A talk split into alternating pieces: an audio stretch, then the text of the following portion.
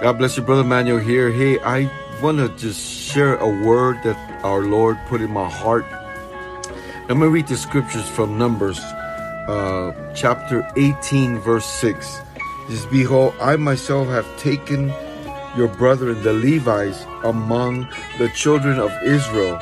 They are a gift to you given by the Lord to do the work of the tabernacle of meeting.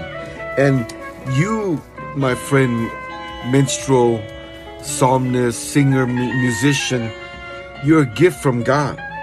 And the Lord includes us in this work of the tabernacle of David that's being rebuilt and so important. You see, Satan has blinded us and has has blind and, and, and, and has taken away what the power and the authority that music has. He knows what it has from us as musicians, as minstrels, as psalmists, as singers.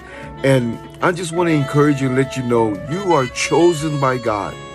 Okay? You are a gift from God. And so know this God has a plan.